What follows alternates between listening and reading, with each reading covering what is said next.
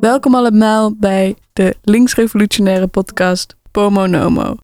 Dit is een podcast waarin wij cultuur, politiek en economie bespreken vanuit een links gezichtspunt. We zullen niet alleen spreken over wat er mis is, we zullen niet alleen kritiek leveren. Dat hebben we nu al vaak genoeg gehoord. Daarom gaan we in deze podcast op zoek naar iets nieuws. Naar een nieuwe linkse politiek. Wie zit hier allemaal in deze studio? We zitten hier met Iris, Veerle, Jorg, Claire en Ravi. Let's go.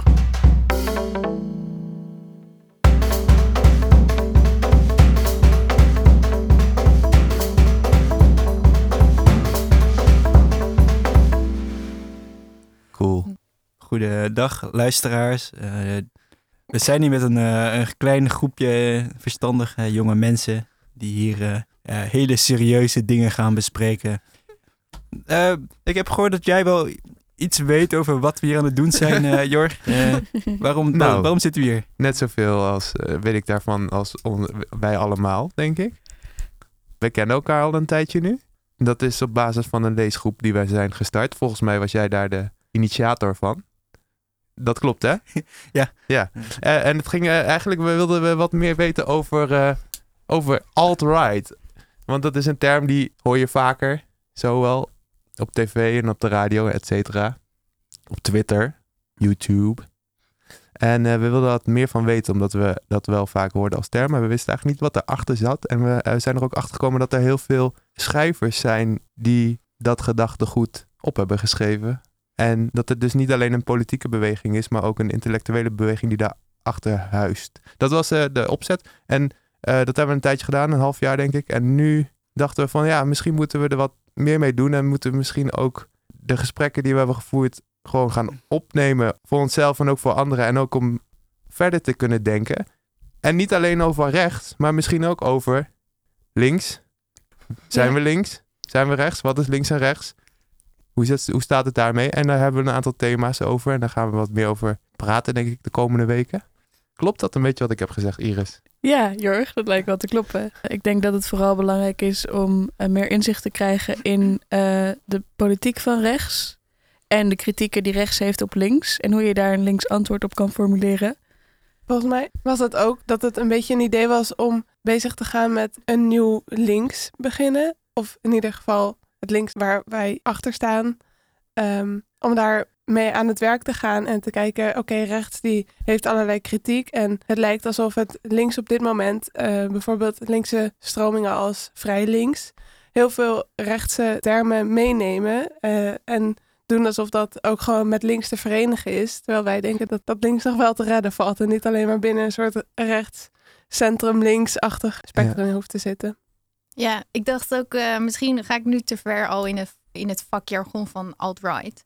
Maar Ja. een belangrijk concept in die hele denktanks eh, die opgezet zijn onder de naam alt-right, ehm, gebruik ook eh, het concept metapolitiek. Als in een politiek dat niet via officiële kanalen hun gedachtegoed probeert te normaliseren, maar via cultuurproducten, zoals podcasts. En daardoor is het ook interessant om daar via metapolitiek een tegenantwoord op te formuleren. Maar is er iets mis met links dan? Vinden jullie dat? Ik denk dat dat een hele moeilijke en brede vraag is. Maar ik denk wel dat het moeilijk is op dit moment te zeggen wat eh, links is en welk verhaal links heeft. En dat dat iets is wat in deze podcast ook misschien besproken kan worden van eh, wat het verhaal is dat links moet houden als links zijn. Ja, en je hoort dus ook heel vaak eh, het verwijt dat er een crisis is in links. Of dat, waar we het vandaag ook met identiteitspolitiek, ik weet niet, hebben we het al genoeg? Nee. Nee. Ah, shit. Nee, dat is... Nou, Maar hier is dan de introductie van deze, deze podcast. Eh, een hele gekke brug wordt dit. Maar ehm, we wouden het vandaag dus over identiteitspolitiek hebben. En je hoort dus vaak dat doordat links zich te veel op identiteitspolitiek is gaan focussen, dat ze daardoor politiek verloren hebben. Dus dat hoor je vaak. Of we zelf stellen, vinden dat dat zo is, daar moeten we het nog even over hebben, denk ik. Dus ook zowel kritiek vanuit linkshoek als rechtshoek. Of in ieder geval wat zich dan links noemt. Ja, Ja, er is heel erg een, een grote discussie van mensen die zichzelf links noemen, die vinden dat andere linkse mensen het over de verkeerde strijd hebben of over de verkeerde structuur of die de echte structuur niet herkennen of herkennen. En ik denk dat omdat wij hard hebben voor de zaak, dat we bezig willen zijn met oké, als je die kritiek hebt en je hebt de kritiek van rechts, uh, wat ook bijvoorbeeld een kritiek is op identiteitspolitiek, hoe willen we dan verder gaan met een nieuwe politiek die wel nog steeds links is, maar die niet al die, uh, die, die interne strijd per se heeft? Ja, iets, iets, iets krachtigers, ook in wat weerwoord kan bieden misschien. Wat is links nou eigenlijk? Ik weet het eigenlijk niet meer. En daarom ook dat thema, dus identiteitspolitiek. Ik denk dat het een goede is om mee te beginnen. Want het is echt een term wat je constant hoort en ik heb het idee dat er verschillende definities zijn. Mensen die het op verschillende manieren gebruiken.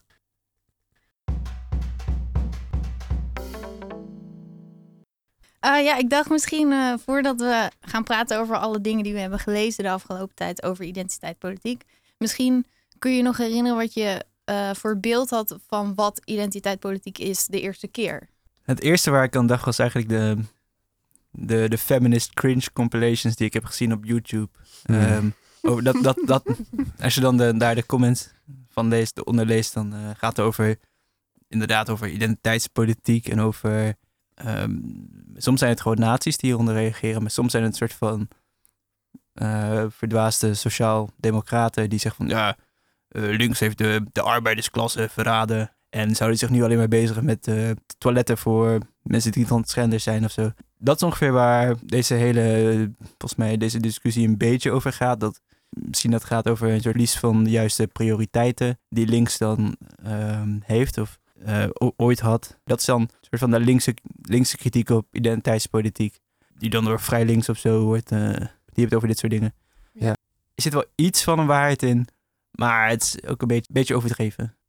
Ik kreeg net een uh, artikeltje van Iris doorgestuurd uit de Volkskrant. En dat was echt gewoon weer heel typisch hetzelfde argument. Eigenlijk het dominante argument. Wat jij eigenlijk net uh, verwoordde. Ja, dat is dus een interview met Mark Lilla in De Trouw. Hij is de auteur van het boek The Once and Future Liberal. Ik heb dat wel eens op uh, nachtkastjes zien liggen van mensen. Um, en een, ja, ik denk dat een van de grootste argumenten daarin is dat identiteitspolitiek verdeeld. Dat je slechts mag meepraten over de problemen als je onderdeel bent van de groep die die problemen ervaart. En alles draait om zelfmedelijden, narcisme en slachtofferschap, zegt hij. Ja, dat hoor je heel vaak. Dat is meestal wel de kritiek die geleverd wordt op identiteitspolitiek, zowel vanuit rechts als vanuit links. Ik denk dat het inderdaad voor heel veel mensen zo overkomt. En dat het misschien ook wel inherent in identiteitspolitiek zit. Maar nou ja, we hadden eergisteren, toen we de techniekcursus hadden, daarna al een hele lange discussie op het kruispunt bij Centraal Station. Ehm, omdat ik dus heel erg het gevoel heb dat überhaupt het overnemen van de term identiteitspolitiek en de kritiek die erop wordt gegeven al een frame is vanuit rechts. En zeg maar de manier waarop de politiek begrepen wordt. Je hebt heel veel termen zoals intersectionaliteit of kijken naar structurele onderdrukking en mensen die te maken hebben met structurele onderdrukking of structurele uitsluiting. En dat vervolgens die uh, termen die daarvoor worden gebruikt, de, de kritiek die daarop wordt gegeven, dat is identiteitspolitiek. Namelijk, het is, jullie zijn alleen maar op basis van één aspect van jullie identiteit politiek aan het voeren. Terwijl volgens mij, zeg maar, de witte nationalisten zijn ook op basis van één aspect van hun identiteit politiek aan het voeren. En aan de andere kant gaat het de meeste mensen, als je kijkt wie zijn dan de vijanden of zo, wie zijn de vijanden als je links bent en je bent wel bezig met structurele onderdrukking en je bent tegen identiteitspolitiek, wie zijn dan de mensen waar je niet achter staat? Dat, dat zijn denk ik dan de, de neoliberale white feminists bijvoorbeeld, of de mensen die dus inderdaad wel identiteitspolitiek commodificeren, maar dat zijn niet de mensen waar het werkelijk om, om draait, zeg maar, waar die identiteitspolitiek in principe om zou gaan, is dat je het hebt over een onderdrukking die revolutionair zou kunnen zijn. Die veel meer kan zijn dan alleen maar meedoen met de structuur zoals die nu is. Ja, nee, ik eh, denk dat je een aantal punten hebt die inderdaad heel belangrijk zijn en ook een beetje vergeten worden. Um, toen je sprak over dat bepaalde partijen opkomen voor een bepaalde groep. Dat is volgens mij ook het klassieke idee van democratie. Dat je uiteindelijk een, een overheid hebt die voor het algemeen belang is. Maar dat dat zeg maar uh, gewonnen wordt door discussie tussen verschillende partijen. Meer, het liefst natuurlijk een meerpartijenstelsel. zoals hier in Nederland, waarin dan vanuit verschillende posities geargumenteerd worden en zo dus het belang van, het, eh, van de gemiddelde Nederlander of zo eh, voorop Hm. komt te staan. Dus het is, het is een heel raar argument als je zegt, ja, maar je komen alleen maar op voor bepaalde groepen en je, je moet voor elke Nederlander zo opkomen. Van eh, VVD'ers zijn voor bedrijven en kleine ondernemers. Ik vind het ook interessant dat dat dan vaak gesteld wordt. Dat dus eigenlijk de stem weggehaald wordt bij eh, de groepen zelf. Omdat het vaak gesteld wordt door bijvoorbeeld mensen als Mark Lilla. Wat oudere eh, witte mannen die zeggen... Ja, ehm, wat er nu gebeurt is niet goed, want het verdeelt. Dat jullie nu opkomen voor dit aspect van deze groep... en dat daar een, eh, een verandering in plaats moet vinden... is, ehm, is gewoon best wel gek aangezien ze wel vaak eh, zeggen achter die veranderingen te staan tot op bepaalde hoogte. Dus Ja. bijvoorbeeld wat Mark Lilla in het artikel zegt is dat linkse partijen moeten draaien op twee principes, namelijk solidariteit en gelijke behandeling volgens de wet. Dan wordt hem volgens mij gevraagd van is dat niet waar eh, deze mensen voor vechten? En dan zegt hij ja, maar dat doen ze verkeerd door te focussen op eh, datgene wat ze anders maakt dan de rest. Maar ja, dat is juist het punt eh, waar verandering in gebracht moet worden. Ja, ik vond het mooi wat eh Veerle ook ehm, een, tijdje terug bij een andere leesgroepbijeenkomst zei. Misschien kan je het daar nog over hebben. Je had het over dat sommige identiteiten anderen beperken. Terwijl sommige identiteitspolitiek ook alleen maar zeg maar een plek voor zichzelf willen creëren. Sommige identiteiten beperken dus anderen. Dus als jij niet een Nederlander bent met klompen en Zwarte Piet leuk vindt en stampot eet elke avond, dan beperk als je dat niet bent, als jij dus iets anders eet en een ander feest viert, dan beperk jij blijkbaar de Nederlandse identiteit en mag je er niet zijn. Ja. Terwijl de mensen die graag iets anders willen eten, eigenlijk bezig zijn een soort van ple- een identiteit voor hunzelf te creëren. En eigenlijk helemaal niks Ah. te doen willen hebben met mensen die stampot eten of niks te doen. Hm. Gewoon niet bezig zijn iemand anders identiteit daarmee te beperken. Ze proberen er gewoon een autonoom Ja. eilandje te hebben waar ze zelf hunzelf konden zijn. We kunnen dat misschien linken aan het artikel wat we ook hebben gelezen voor deze keer. Dat is Combahee River Collective Statement. Maar, eh, oké, dit is een beetje een samenvatting. Maar ik dacht, als je het hebt over identiteit, dan lijkt het al gauw dat het al een soort van bepaalde identiteit al bestaat. Bijvoorbeeld, ik ben zwart en dat is mijn identiteit. Daar wil ik iets mee. En vervolgens word ik daar op basis daarvan uitgesloten. Maar wat ik ook heel vaak lijkt te lezen in veel van die vroegere artikelen en ook eh, ja, gewoon van mensen die een intersectionele aanpak hebben of zo, is dat zij zeggen: Ja, maar ik kom in de wereld en het enige waar ik steeds mee te maken heb, is die identiteit die ik van buitenaf op mijzelf krijg geplakt. Bijvoorbeeld: Oh, jij bent zwart. Oh, jij bent vrouw, dus dan moet je dat en dat doen. Oh, jij bent vrouw, dus je gaat waarschijnlijk hier en hier naartoe.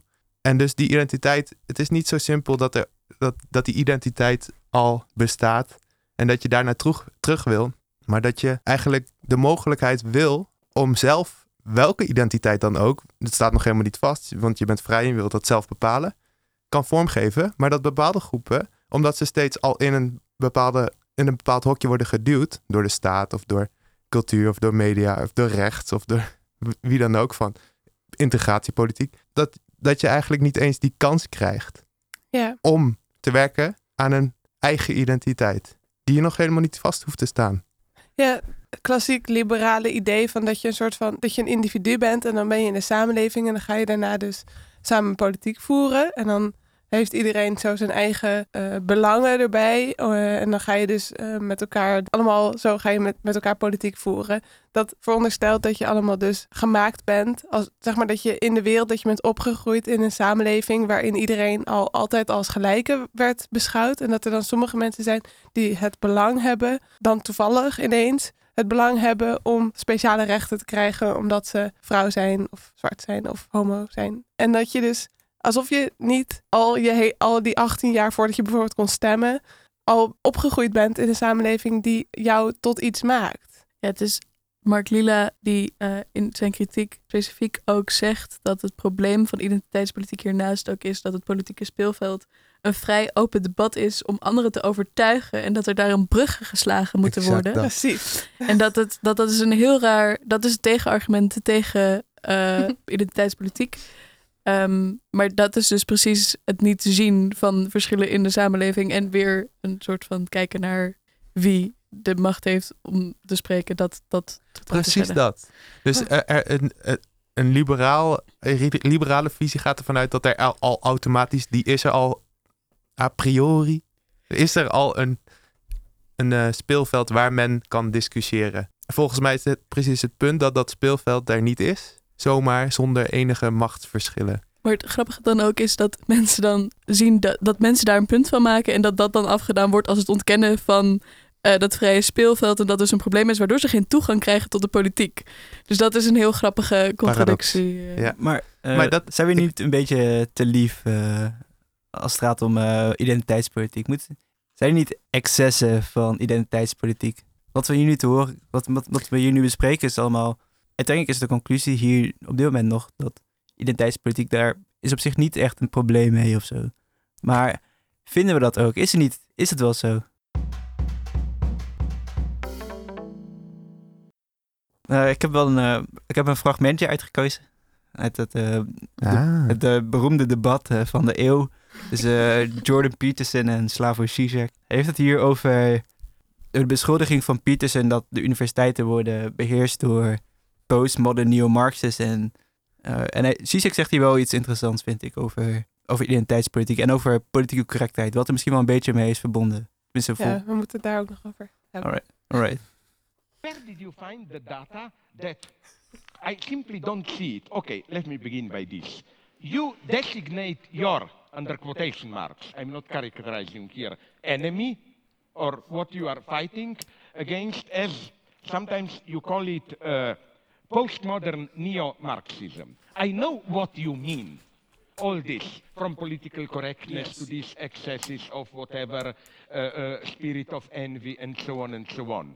Do you think they are really? Where did you find this data? I don't know them. I would ask you here, give me some names or whatever. Where are the Marxists here? I don't know any. I don't. who, who is a Marxist here? Uh, show me any big names of political correctness. I think they, they fear like a good vampire fears garlic. And this is why they are already the one who is not a Marxist, but at least approaches economic topic, Bernie Sanders. He is already under attack as white male and all that stuff and so on. I simply, I simply, uh, eh, my problem would be this one. What you describe as postmodern neo-Marxism. Where is really the Marxist element in it? They are for equality. Sorry, where? They are for equality at these cultural st- struggles, uh, proper names, how do we call each other? Do you see in them, in political correctness and so on, any genuine will of to change society? I don't see it. I think it's a hyper-moralization, hyper-moralization, which is a silent admission of a defeat. Wow. nee, dit is... eh ehm, ja, de Zizek die het heeft over... ehm, hij noemt het politieke correctheid, maar ik denk dat het ook wel... Hij zegt het ook wel, volgens mij, over, als het gaat over, over identiteit, identiteitspolitiek. Dus kijk, hij noemt het een... ehm, ja, verschillende dingen. Hij noemt het een moralization, waarin er wel zogenaamd wordt gestreefd om dingen te veranderen, maar het, eigenlijk niet doet. Het zegt, het is een silent admission of defeat. We hebben het dan wel, dat zou ik misschien zeggen, over ja, to- toiletten van transgenders of ik voel erkenning van bepaalde minderheden of zo. Maar het gaat niet verder dan dat. Ik geloof dat ik dat ook wel op een bepaalde manier soms zie. Dat er een hele soort van hele soort zogenaamd revolutionaire radicale taal wordt gebruikt door een soort van activistische mensen. Maar de echte verandering is er niet. Ik denk dat dat soort dingen eh, goed te zien zijn bij bijvoorbeeld, ehm, dit is een klassiek voorbeeld, de uh, presidentscampagne van Hillary Clinton, waarbij het heel erg ging om die oppervlakkige issues, die wel heel belangrijk zijn, maar waar duidelijk was dat er geen systematische verandering of plannen tot systematische verandering achter zaten. En dan is het ook wel symboolpolitiek, wordt het gebruikt als symboolpolitiek, om dan maar te pretenderen links te zijn, terwijl je uiteindelijk gewoon uh, gesubsidieerd wordt door de grootste banken van de wereld. Maar de kritiek daarop zou ik terecht noemen, maar ik denk niet dat dat dan helemaal vangt wat identiteitspolitiek is of kan zijn, omdat het ook gaat om eh, een, naar mijn mening, om een stem op te eisen in het politieke debat. En dat dat dus niet alleen gaat over eh, mensen die roepen dat er genderneutrale toiletten nodig zijn, wat die ook nodig zijn, maar, eh, maar ook om mensen die eh, zelf kunnen praten vanuit een gemarginaliseerde groep. Ja, ik denk, eh, ik ben het met je eens dat je kan het ook zien als mensen die gewoon centrum of zoals in Nederlandse begrippen best wel recht zijn, zoals Hillary Clinton. Als die al dit soort identiteitspolitiek gebruiken, dan, dan is het toch eigenlijk een soort van winst dat het super mainstream is geworden. En daardoor verwaart het het misschien en wordt het veel te veel ge- gegeneraliseerd, wat het eigenlijke doel is. Eh, maar zo breng je wel niet om meteen met nieuw rechts eh, vaktermen te komen. Maar dat is wel een soort van principe van metapolitiek. Dat je het normaliseert en het wordt mainstream. En ineens heeft SBS het over genderneutrale toiletten. Nou, dan heb je volgens mij gewoon gewonnen. Want jullie net zeiden over Hillary Clinton. Dan heb je het dus heel erg over een soort kapitalistische identiteitspolitiek. En dat is een vorm van identiteitspolitiek. En politieke correctheid is ook een vorm hoe, wat je ziet in identiteitspolitiek. Maar ik denk dus dat het een groot probleem is als, we, als, als dat onze enige definitie is van identiteitspolitiek. Dat is eigenlijk ook wat jij net zei, Iris. Van het, het geeft ook meer dan alleen eh, Hillary Clinton en alleen call-out culture zeggen welke witte man, namelijk Bernie Sanders, nu weer eens niet heeft gezien hoe het kan zijn om een vrouw te zijn of zo. Ehm, Ik wil heel, Eh. eh, ook heel kort aanhaken dat eh, ik een, in voorbereiding voor deze podcast een artikel heb gelezen in de Groene Amsterdammer van eh Marianne Donner, waarin eh, zij een kritiek levert op eh, identiteitspolitiek ook, maar dan vanuit het idee dat dat een bepaalde grote structuur zou verhullen en dat er eh, dan vooral eh, wordt gepraat over wit privilege en wit onschuld en dat het dus vanuit die kant bekeken wordt. Ik wil niet nu een nieuw onderwerp pre- presenteren, maar zij zegt dan: oké, wat we moeten zien is dat daaronder het neoliberale kapitalistische systeem zit, wat, wat deze structuur in stand houdt, en dat dat iets is waar je tegen moet vechten.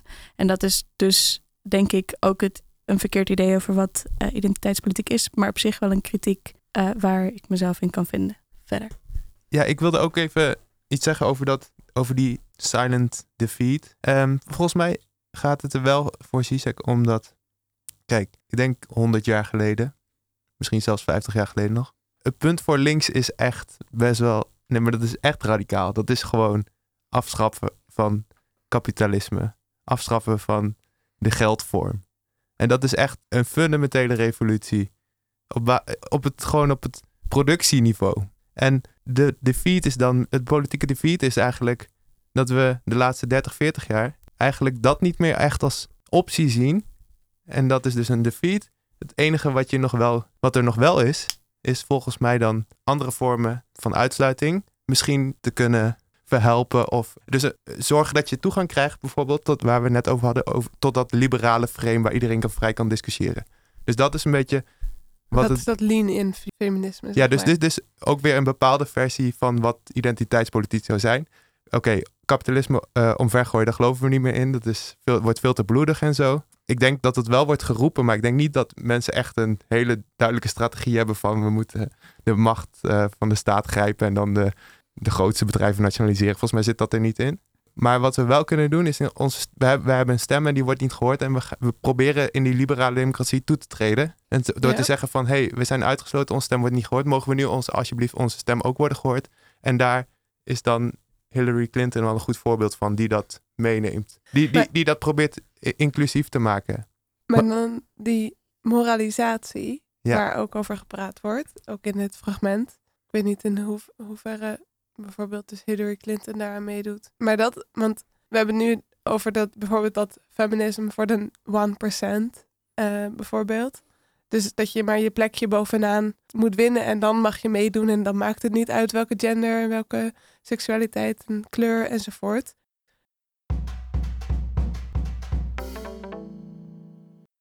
Maar waar we misschien nog wel wat meer mee moeten, is die moralisatie die plaatsvindt Ja. binnen identiteitspolitiek. dat haakt er heel erg op in, omdat je dus inderdaad de structuur niet ondervraagt, maar alleen maar weer meedoet in de structuur en alleen de structuur die er al is enigszins wil omvormen, waardoor iedereen mee mag doen, maar vervolgens wel nog eh, wil uitsluiten, namelijk dat je nu uitsluit op basis van wie het heeft begrepen of wie, wie de racist is en wie niet. En Mhm. ik denk dat we dat niet willen. Ja, we hadden ook nog een, een ander artikel een beetje gelezen van Mark Fisher, eh, Exiting the Vampire Castle.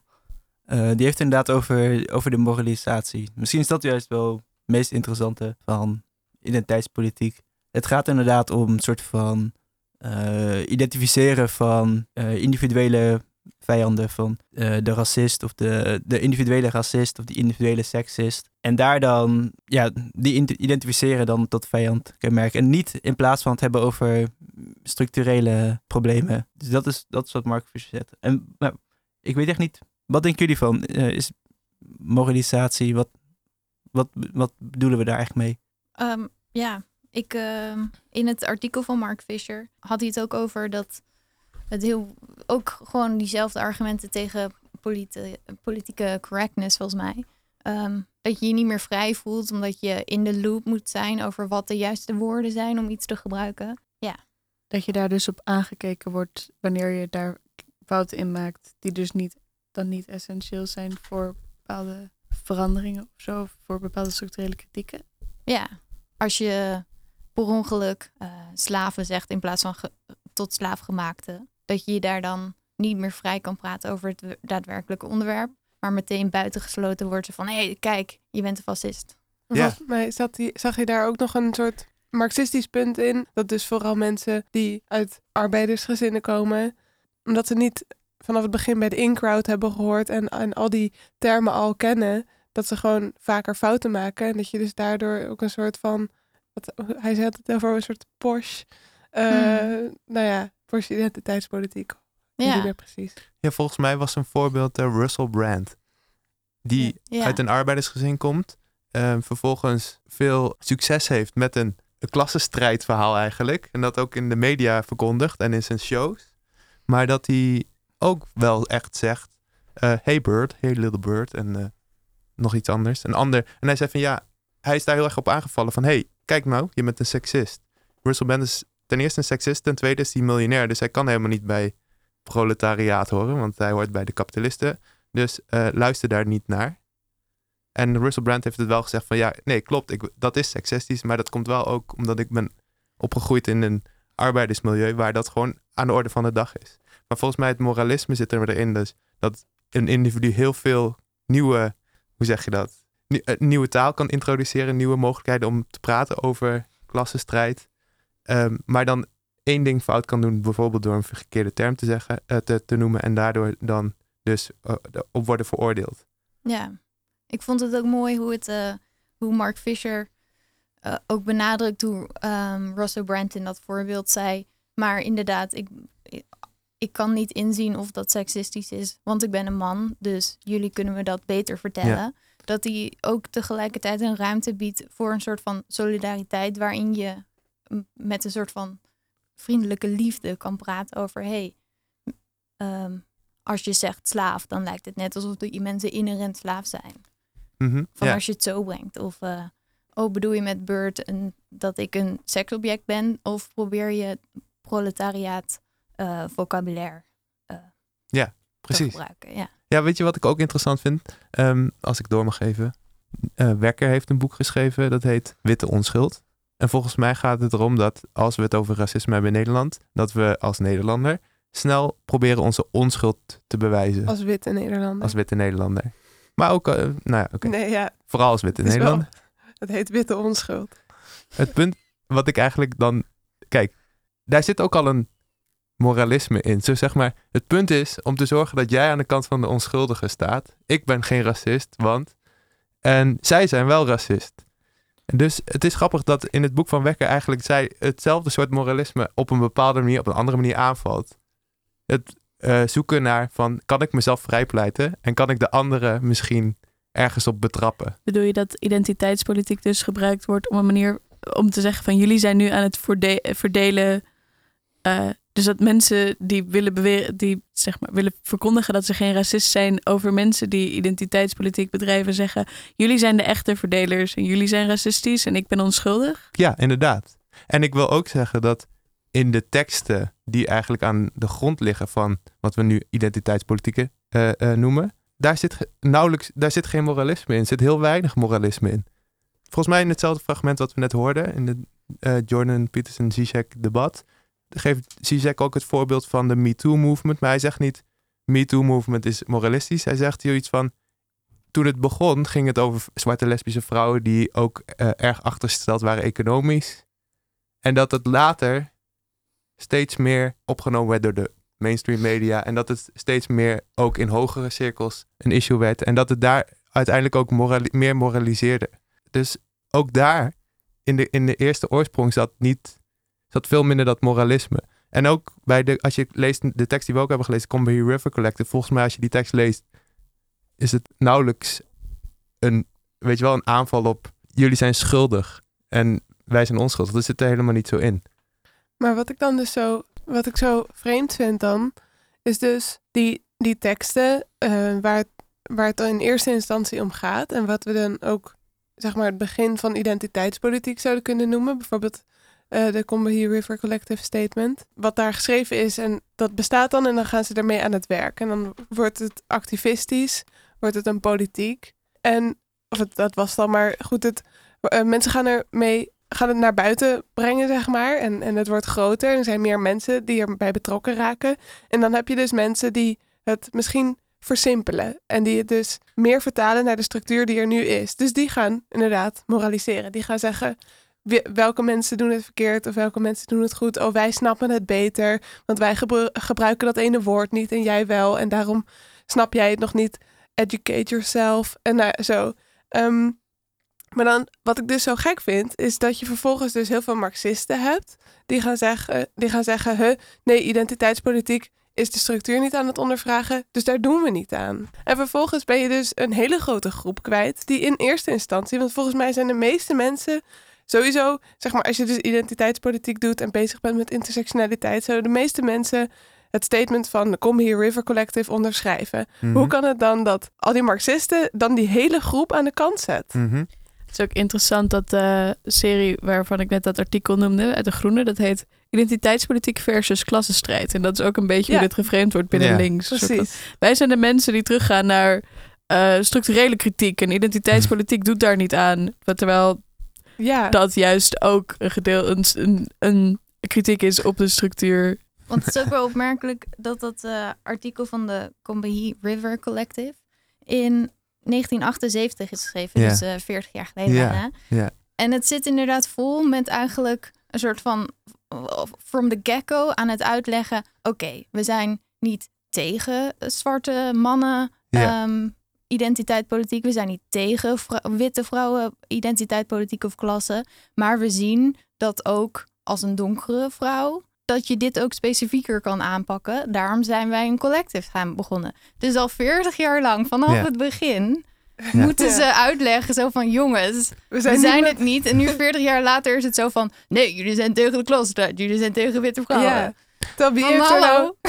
Alsof, alsof zeg maar eh, arbeidersklasse dan alleen een witte man is of zo. Zeg maar, Ja, en er staat, ze onderschrijven ook gewoon een puur links argument, wat eh, Jorg net aanhaalde, van dat het structurele probleem dus ook het kapitalisme is. Dat staat Ja. er letterlijk in. Maar Ja. Oké, wat we dus zeggen is dat er ook wel... We kunnen wel kritiek leveren op links en dat er bepaalde delen van misschien linkse politiek, wil ik, tussen aanhalingstekens stoppen, maar dat kan je natuurlijk niet zien, dus dat zeg ik maar. Eh, dat, een, dat een deel daarvan zich misschien eh, dit gebruikt om een symboolpolitiek te voeren die wel, die, die niet naar de onderlinge structuren kijkt, maar dat dat niet per se inherent is aan identiteitspolitiek zelf. Dat is een beetje, zo wilde ik het punt even Ja, samenvatten. Ja, ja, ja, Misschien kwam dat ook al naar voren, maar dat het gek is dat zelfs in Mark Fisher, dan lijkt het toch ook een beetje van identiteitspolitiek of waar ging het over? Politieke correctheid is zondig aan deze drie dingen. Dus hij gaat eigenlijk ook gewoon weer condemnen op een bepaalde aantal punten. Hadden jullie dat idee ook? Dus het is gek als je het moralisme aanvalt, maar toch ergens een slightly moralist, mora- moraliserend punt misschien toch weer maakt van dit helpt ons niet verder en jullie zijn zondig aan de volgende drie dingen. Als je toch wordt aangevallen op je identiteit, is het misschien ook weer niet zo heel gek als je dat je echt gelijk dat je begint met, met gewoon zeggen van fuck off. Jullie zijn, je, je- jij bent een racist. Dat is natuurlijk ook niet gek. Dat is volgens mij ook niet waar het over gaat. Volgens mij gaat het meer over een soort is het onderdeel van de hele politieke horizon, zeker van juist van eh, meer misschien van witte mensen, eh, eh, witte feministen, wat dan ook. Het is natuurlijk niet gek dat mensen op een gegeven moment worden uitgesloten en, en gaan roepen: hey, ga weg, eh, racist. Dat ik bedoel, dat is misschien moralisme, maar dat is ook helemaal terecht. Wat ik ook een interessant punt hiervan vind, is dat ik weet niet meer wie dat zei, maar het ging over die ene film. Hoe heet die film ook weer? Black Panther was het volgens mij. Ik heb hem zelf niet gezien, dus het gaat ook niet over de film zelf. Maar ik weet nog dat ve- veel mensen zo zaten van... "Ah, ja, eh, nu moet het opeens allemaal zwarte mensen in één film zitten. En eh, je kunt er beter iets anders aan gaan pakken. Want ik bedoel, er zitten heel veel structurele fouten eh, in de maatschappij. En dat ga je niet oplossen door Hollywoodfilms. En dat iemand toen zei van ja...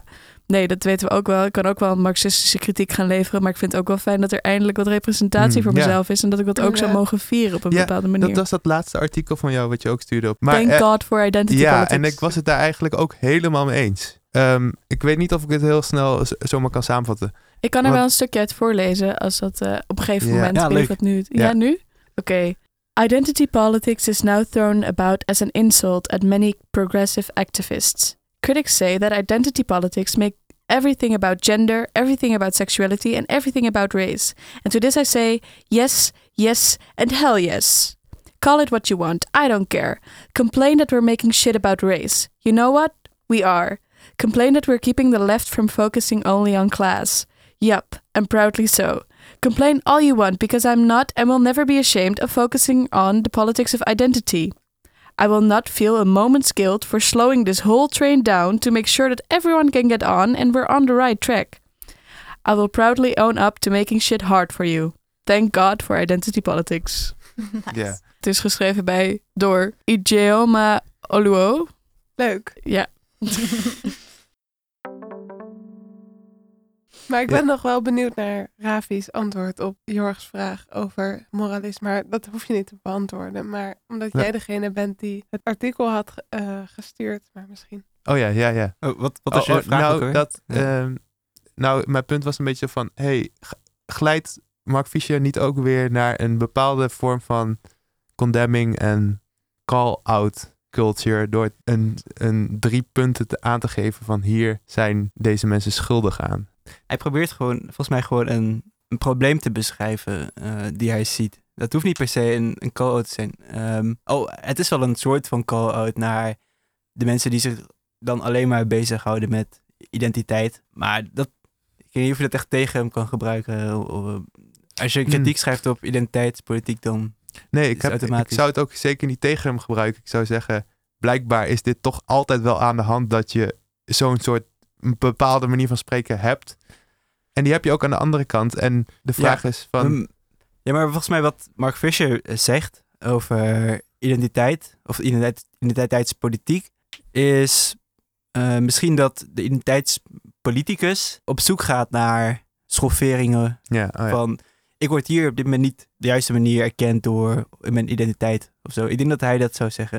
En dat is misschien een ander soort call-out dan Mark Fisher die meer een algemeen probleem beschrijft of zo. Maar Nee. misschien is er ook een verschil tussen kritiek en overmoralisering. Ja, ja, eh, ja, zeker. Maar, dat- eh, ja, en dat, en, maar het enige wat ik wil willen zeggen, dat is ook eh, niet, dat is ook voor degene die zichzelf wel identificeren met identiteitspolitiek.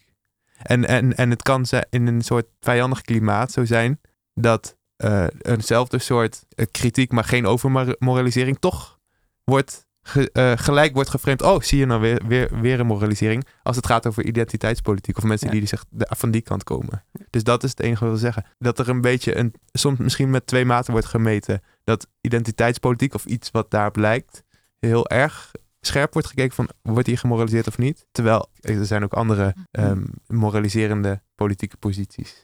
We hadden het eh, de vorige keer toen we, toen we hier waren, eh, toen we dus op de fiets zaten en eh, het hier ook een beetje over hadden. Toen hadden we het dan ook wel een, vond ik wel een interessante discussie over, over politieke correctheid en over identiteitspolitiek. Eh, dat identiteitspolitiek of politieke correctheid, dat het daar gaat om het soort van opwerpen van, of het maken van nieuwe regels van hoe je, hoe je met elkaar, of hoe je tegen elkaar moet spreken of zo. En bijvoorbeeld, je mag, je mag niet meer deze woorden gebruiken, ehm, of je mag niet meer op deze manier, of deze muziek luisteren, of deze, dit soort eten maken, want dat is dan culturele appropriatie of zo. Eh, of eh, je mag niet, je mag Zwarte Piet niet meer leuk vinden, want dat, is- dat is racistisch. Ja. En aan de ene kant, tenminste als je zegt Zwarte Piet is racistisch, natuurlijk klopt dat. Maar waar het dan misschien overgaat naar, op deze manier, het voeren van politiek, eh, overgaat naar meer, meer liberale vorm, is inderdaad dat je het, het tot, een, tot een regel maakt van, je mag niet meer dit zeggen, je mag niet meer dat zeggen, je Ja. mag niet meer dit doen, of je mag niet meer dat Ja. doen. Ja. Ehm, en dat is, ja, dat is het liberale eraan. Eh, het gaat over opwerpen van nieuwe regels. En Ja. toen, we, toen we net toen we op punt stonden om uit elkaar te gaan op de fiets, Toen hadden we het over van- eh, ja. Toen hadden we het over van... Kunnen we tegen racisme en seksisme en zo zijn? Eh, tegen homofobie en alle ismes. Zonder dat we, zonder dat we regels... Dat, dat we nieuwe regels willen opleggen. Ik denk dat dat eh, misschien een goede uitdaging is. Wat misschien de meeste weerstand oproept tegen identiteitspolitiek... is juist dat het gaat om regels. Ehm, Ja. Mensen kunnen niet meer Ja. zelf beslissen om of ze wel iets niet willen zeggen of mogen zeggen. Maar het is nu besloten dat dit racistisch is, dus Ja, zo, zoals in het voorbeeld met Russell Brand. ja. Dat die zegt bird tegen een vrouw. Ja. En dan zeggen we, oh, ho, ho. Dat mag je niet meer zeggen. Ja. Bedoel je dat? Want dat is een regel die je hebt ingevoerd van... vanaf nu spreken we vrouwen niet meer aan eh, met eh, dit soort denigerende termen. Ja, Ik weet niet. Ik, ik, snap, ik snap dat dat weerstand op kan roepen, maar ik wilde graag... Er is een column van Asja ten Broeke. Die heet We hebben juist meer identiteitspolitiek nodig, niet minder. En ik wil daar drie zinnen uit voorlezen, denk ik. Ze vraagt zich dan af wat identiteitspolitiek is. En dan zegt ze: Zo is me verteld dat mensen die zich verzetten tegen Zwarte Piet aan identiteitspolitiek doen. Maar de invoering van het boerkaverbod, zo begrijp ik, valt er niet onder. Het heet ook geen identiteitspolitiek als het CPNB twee mannen en nul vrouwen uitnodigt om te publiceren over het boekenweekthema De Moeder de Vrouw. Maar als, als schrijvers vervolgens in een open brief aangeven dat, deze keuze, dat ze deze keuze zaad met spruitjeslucht vinden, dan is dat wel een vorm van identiteitsdenken. Oké, het is een heel, heel groot punt, maar je hebt zeg maar, je hebt gewoon te maken met dat we in de samenleving zijn en dat je te maken hebt met regels en een manier met, hoe we met elkaar omgaan. En vervolgens wil je een verandering in de regels en hoe we met elkaar omgaan. En het is wel echt de- de meest logische manier, zeg maar, zolang je niet de revolutie kunt plannen, dat je zegt, nou, dan doen we voor, voor nu maar even dat je dit ene woord niet gaat zeggen. Ja, maar dat is wel volgens mij de silent eh, defeat. Dit is volgens Ja. mij precies wat het is. Ja. Het is we, hebben, we kunnen eigenlijk niet zo heel veel meer dan, maar dan een Ja. policing van woorden. Maar wat je dus dan vervolgens wel mag meegeven, of wat je kunt zeggen tegen, tegen Zizek bijvoorbeeld, is ja, maar zolang jij niet ons verder helpt, of als je, als je niet op zijn minst ergens onderschrijft dat je het voor het grootste deel wel eens bent met het doel, wat heeft dan die kritiek de hele tijd voor zin? Ja, Nou, want je kunt ook gewoon eh, blijven praten over waarom er problemen in de samenleving zijn en daar oplossingen voor gaan zoeken. In plaats van opletten of mensen wel niet, niet te kritisch op elkaar zijn. Je kunt ook de kritiek, intersectie, eh, de, kunt de, de kritiek ver- verbinden met een eh, grotere kritiek. En dat kan ook de manier zijn om kritiek te leveren op identiteitspolitiek. Ja, daar Door ben ik. het, ja, Ehm, oké. kritiek die dus al zeg maar in het systeem zelf verwoven zit als in witte suprematie of andere ideeën daarvan. En dat dat dus iets is waar nu tegen gevochten wordt en dat dat identiteitspolitiek genoemd wordt. ja. Maar dat dat niet, dus Ja, niet per se laat zien waar het tegen vecht. Wat ook Eh, identiteitspolitiek is. volgens mij was de vraag: eh, kunnen we nog toch iets meer nog zeggen over de, eh, toch een linkse kritiek op identiteitspolitiek? En ehm, want er is volgens mij wel nog steeds iets aan de hand wat Mark Fisher aansnijdt, een probleem. eh, wat er nog steeds is. En we kunnen inderdaad zeggen, ja, misschien in de kern is identiteitspolitiek niet moralistisch. Maar denken jullie dat dit bestaat? Denken jullie dat er een Twitter-storms zijn die echt vooral moralistisch zijn? En denken jullie ook dat, hoe, dat we daar iets aan moeten doen? Denken jullie dat wij als we links, nieuw links willen eh, zijn, we willen misschien ook een manifest maken? Moeten we dan dat dit bekritiseren of gewoon niet aan denken? Wat denk jij, Ravi? Want je bent het wel eens met de, ehm, de gist van Mark Fisher. Ik ben het er wel mee eens. Ja, op een bepaalde manier. Ik ook wat, wat het hoor. probleem is met, misschien met identiteitspolitiek, is dat het, eh, dus ik, ik- dit is niet helemaal waar wat ik zeg. Eh, misschien een bepaalde vorm van identiteitspolitiek. Niet alle identiteitspolitiek.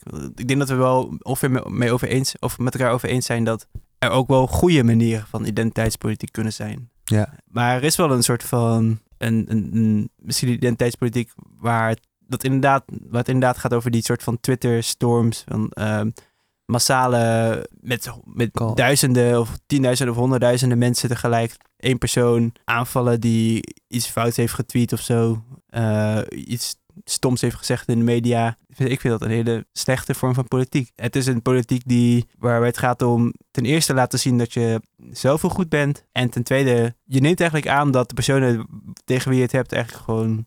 Ze zijn slechte mensen Ja. en daardoor hoef je voor de rest ook niks meer met ze te maken te hebben.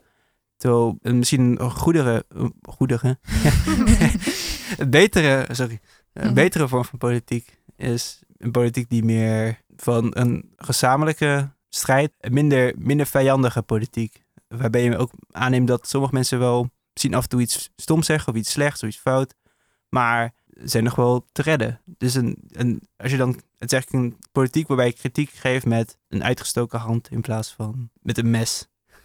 Ja, dat is echt heel erg mooi. eh. als je dat zo bekritiseert, als iemand een eh, verkeerd woord gebruikt of een keer op een feestje iets doms zegt, eh, dan zorg je er ook voor dat die persoon dan geheel als een holistisch entiteit gezien wordt als die is slecht en die is niet meer te redden. En vooral ook in, in de digitale tijdperk waar een verkeerde tweet of zo nooit meer kan verdwijnen. Je zou er altijd aan herinnerd worden. Zorg er ook Ja. voor dat niemand kan ontwikkelen. Dat, iemand, dat niemand kan veranderen van gedachtegoed. Ja, dit werkt denk ik ook twee kanten op. Dat is wat het internet heel erg een soort... Het internet geeft de toegang of geeft de mogelijkheid om dat te doen. Het is een beetje outrage culture. Dat, het, gaat, het is net zoals met bijvoorbeeld... eh, wat was nou ook weer? Dat Gillette die ene reclame had van... Oh, kijk uit voor je toxische mannelijkheid. En dat er toen allemaal mensen heel erg boos werden op Gillette. Waar Gillette natuurlijk gewoon keihard op in had gespeeld van tevoren. Van die mogelijkheid wordt gebruik gemaakt. En dat is wel moeilijk, want dan krijg je vooral als publieke figuur gewoon stortvloeden over je heen. En ik herken het ook bij mij dan in gewoon mijn politieke activisme. Dat ik dan soms, vooral op Facebook, op Facebookpagina's, dan zie dat er mensen gaan reageren op allerlei Facebook-posts. Met elke keer opnieuw dezelfde checks, zeg maar. Van, oh, is dit nu, is dit wel inclusief genoeg? Eh, dat het lijkt alsof je nooit een stap mag zetten. Zonder al de andere stappen die je ook had moeten zetten, ook alvast Ja. eh, al gecheckt hebt, zeg maar. Brengt me dan weer terug, toch terug naar de kritiek van Mark Lilla, waar ik het waar ik dus verder Mhm. niet per se mee eens ben. Maar hij zegt wel op een gegeven moment ook van... De moeilijkheid hieraan is dat, dat er telkens een groep genoemd wordt... en dat er dan weer een groep buitengesloten wordt. Dus door telkens expliciet alle groepen te willen noemen waar je bij hoort... sluit je dan ook weer een heleboel groepen per ongeluk uit... die zich dan echt uitgesloten gaan voelen... omdat er geen overkoepelend idee is wat erachter staat van inclusiviteit. Ja. Tenminste, dat van inclusiviteit, dat vul ik zelf in. Dat is hoe ik deze kritiek nog een beetje recht aan kan doen. Maar Ja, misschien is dan eh, een taak van links om iets van een overkoepelende identiteit of concept of eh, idee te hebben. Wat niet het liberaal-democratische idee is. En het lijkt er alsof deze twee nu tegenover elkaar staan. Als je niet identiteitspolitiek wil, dan bij, dan doe je dus mee met de liberale discussie. Dan wil, wil je wel meedoen met het debat. Maar misschien. Maar kijk, en het derde ding is natuurlijk. Maar dat is dus volgens mij waar we het echt over moeten gaan hebben. Is was, was klassenstrijd. Daar is een hoop mee mis, omdat het ook homogeniseert. Mensen dus niet erkent binnen die, eh, die klasse. Gaat vaak over witte arbeidersmannen. Maar goed, kunnen die daar. Kan identiteitspolitiek. Volgens mij is dit gewoon de kwestie van links. Volgens mij gaat het boek van Anja daar ook over. Dat zei je en ook toch? die van eh, Feminism for the 99% van Fraser. Maar, want ik weet, want het is natuurlijk ook nog steeds wel echt zo dat we, waar we het over hebben gehad, is gewoon niet de vorming, zeg maar de productiewijze van het kapitalisme en de, de vorming van de waar en de universele equivalent van het geld, bla bla bla. Wij, wij waren wel bij, eh, hoe heet ze ook alweer? Batagaya en die had het over sociale reproductie. En die had eigenlijk best een mooie verbinding gemaakt tussen klassieke marxistische analyse en identiteitspolitiek op basis van vrouw zijn, transgender zijn. Dus eh, het, het kan. En ik denk dat we, dat moet, misschien is dat iets wat we zouden moeten proberen. Dus Ja. is dat het manifest om te schrijven. Dat is onze taak. Claire, wat, ja, Claire, Claire, wat denk jij? Ik, eh, ik heb geen idee waar je het over hebt. Dus ik kan het niet beamen. Ik, heb, Nee, ik oh, ken nee. deze mevrouw niet. Nee, nee, nee. eh, Kijk, dus nee, eh, ja. eh, ehm, De vraag, wat moet je eigenlijk, als je het hebt over politieke correctheid en dat moraliserende aspect van identiteitspolitiek, terwijl we wel identiteitspolitiek als, zeg maar, de structuren ondervragen maar, maar, ook, willen, willen meenemen. Ja? maar ook zit er impliciet in identiteitspolitiek misschien iets algemeners. Want dat lijkt steeds Ja. de kritiek te zijn. Er zit Nou. niks algemeens in identiteitspolitiek. Maar zit er misschien wel iets... We hebben nog... Ja, we hebben nog een, een fragment. Bedoel je dat? Want daar had jij het toch even over. Ja? Ehm de liberale punt, zeg maar van... We doen, kunnen eh, met z'n allen samen gaan praten en een democratie hebben. En iedereen mag eraan meedoen. Maar wat dan niet kan, is dat je eigenlijk alleen maar op je eigen identiteit gaat zitten. Dus daarmee de neutraliteit ontkennend ervan? Precies, dat, dat is een identiteit die niet wordt erkend als identiteit. Dat is namelijk gewoon een liberale sa- samenhangende visie. Maar die wordt altijd gezien als neutraal, wat jij zei. En die zet echt wel gewoon zo van... Maar is één identiteit die je eigenlijk echt kan aanhangen. En dat is een liberale democratische identiteit. Dat is Dus- een eh, argument van Charles Taylor ook gedeeltelijk, waarin hij het Hmm. heeft over. eh, het is een eh, Canadese filosoof die schrijft over het liberalisme daar en die pleit voor. Gaat dan over bijzondere scholen en dat is een eh, discussie die ook in Nederland heel erg Hmm. speelt. En hij pleit voor die scholen gezien, gezien het effect wat die liberale scholen of die openbare scholen, die dus pretenderen helemaal neutraal te zijn, gezien het effect eh, wat dat heeft op die communities waarbij zij hun identiteit verliezen. En dat, dat, dat daarbij iets heel erg eh, waardevols verloren gaat. En dat doet me dan ook weer denken aan het manifest van Vrij Links.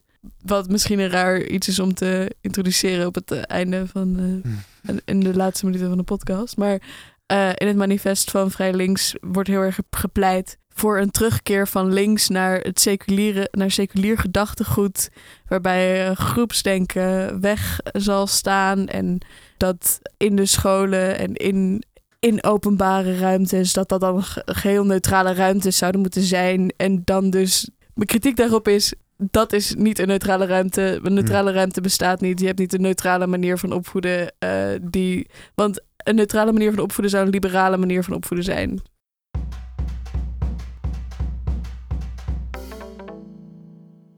Oké, we hebben een eh, fragment die, Ja. die Veerle heeft uitgekozen. Kun je eh, het introduceren? Het is een eh, fragment, het is door iemand anders ingesproken, maar het is een tekst van Oude Lord, genaamd There is no hierarchy in oppressions. En eh, eigenlijk, ik denk dat dit gewoon heel duidelijk, waar Jorg het net over had, van kunnen we het universeel maken? Dit gaat juist niet over dat het neutraal is, maar wel dat we er misschien allemaal iets aan hebben. Dat het niet alleen maar...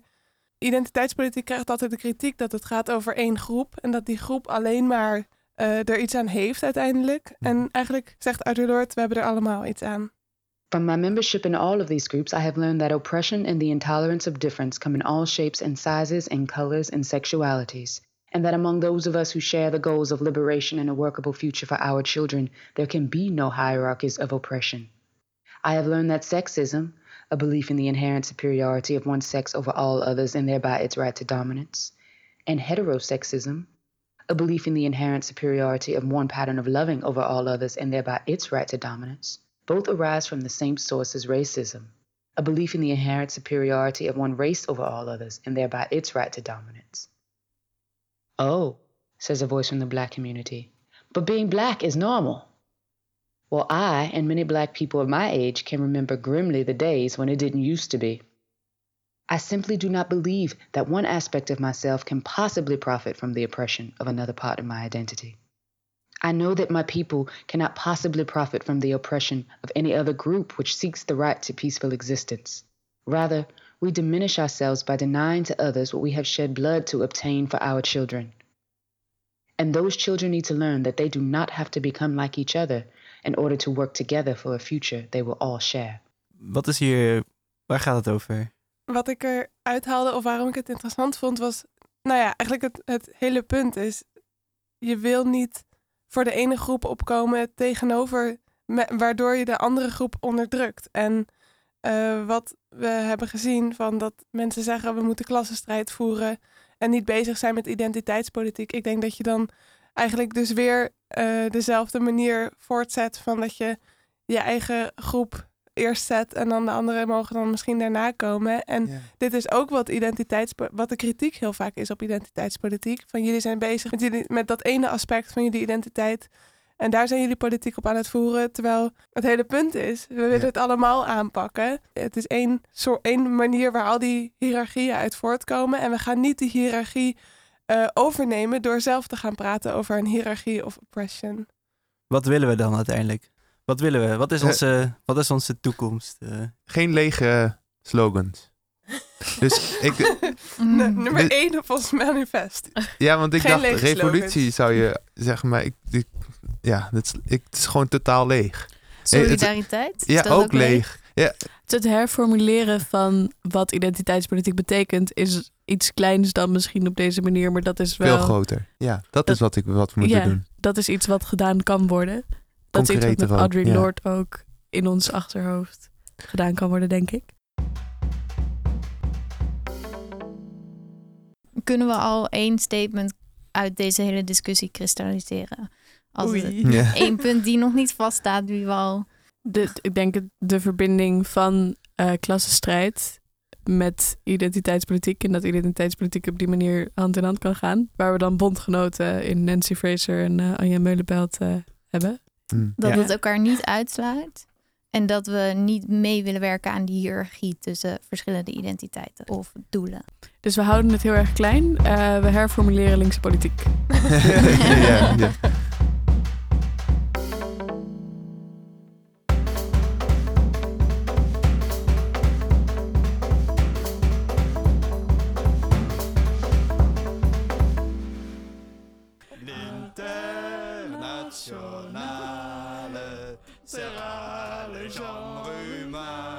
Is ook nog een thema.